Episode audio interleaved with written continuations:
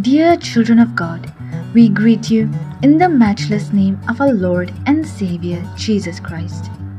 The topic that we will be meditating for the day is Walking with God. With regards to this topic, the key verse is Genesis chapter 5, verse 24. And Enoch walked with God, and he was not found among men, because God took him away to be home with him. Were you tempted to skip over the strange names in today's Bible reading? Please don't. When we read this genealogy, we learn that Enoch was the father of the oldest man in the Bible. Most importantly, Enoch was the only one in this list of names who did not follow the notion mankind lived and mankind died. Instead, the Bible says Enoch walked faithfully with God, then he was no more because God took him away. How could this be? The Bible gives us a clear hint. Twice we are told that Enoch walked faithfully with God.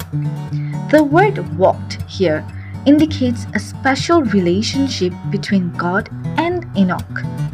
And as a result, Enoch did not die.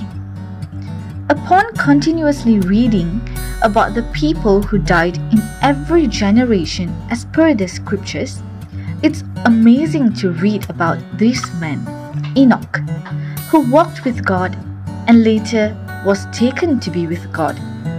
Perhaps Today, you would like to know about how you can walk with God. In Matthew chapter 1, we read that Jesus was the promised Emmanuel, which means God with us. Jesus bridges the gap between us and God so that we can walk with Him, not only today, but forever, like Enoch. That is why Jesus said, I am the resurrection and the life. The one who believes in me will live, even though they die.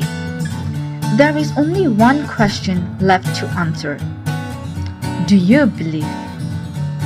Let's pray. Loving God, thank you for calling us to walk with you today. And thank you for making it possible by faith in Jesus to walk with you forever. Amen.